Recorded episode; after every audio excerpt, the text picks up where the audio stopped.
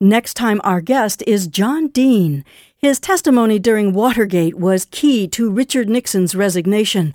Now, John Dean is sounding an alarm again. This former Republican says the Bush Cheney administration has suckered America. Their crimes, Mr. Dean says, are worse, much worse than Watergate. Republicans, he says bluntly, have screwed us.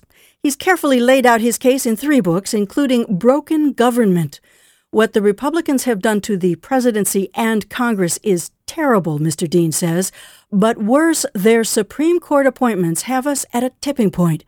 Republicans are only one fundamentalist vote away from radically changing America. Let me just give you one very striking example of the implications of a fundamentalist court. And today we have clearly four fundamentalists already. We need one more vote, five control the court, and what will you have these people saying? Things like the Bill of Rights don't apply to the states. What's that mean? A state like Utah might decide to have uh, the Mormon religion as their state religion. It would mean the removal of protection against self incrimination at the state level. Um, women have no rights at all in, in the fundamentalist thinking. To me, this is the most important chapter. I lay out in some detail where a fundamentalist court would go. That's not very hard to do because all the elements are there. They just need one more vote.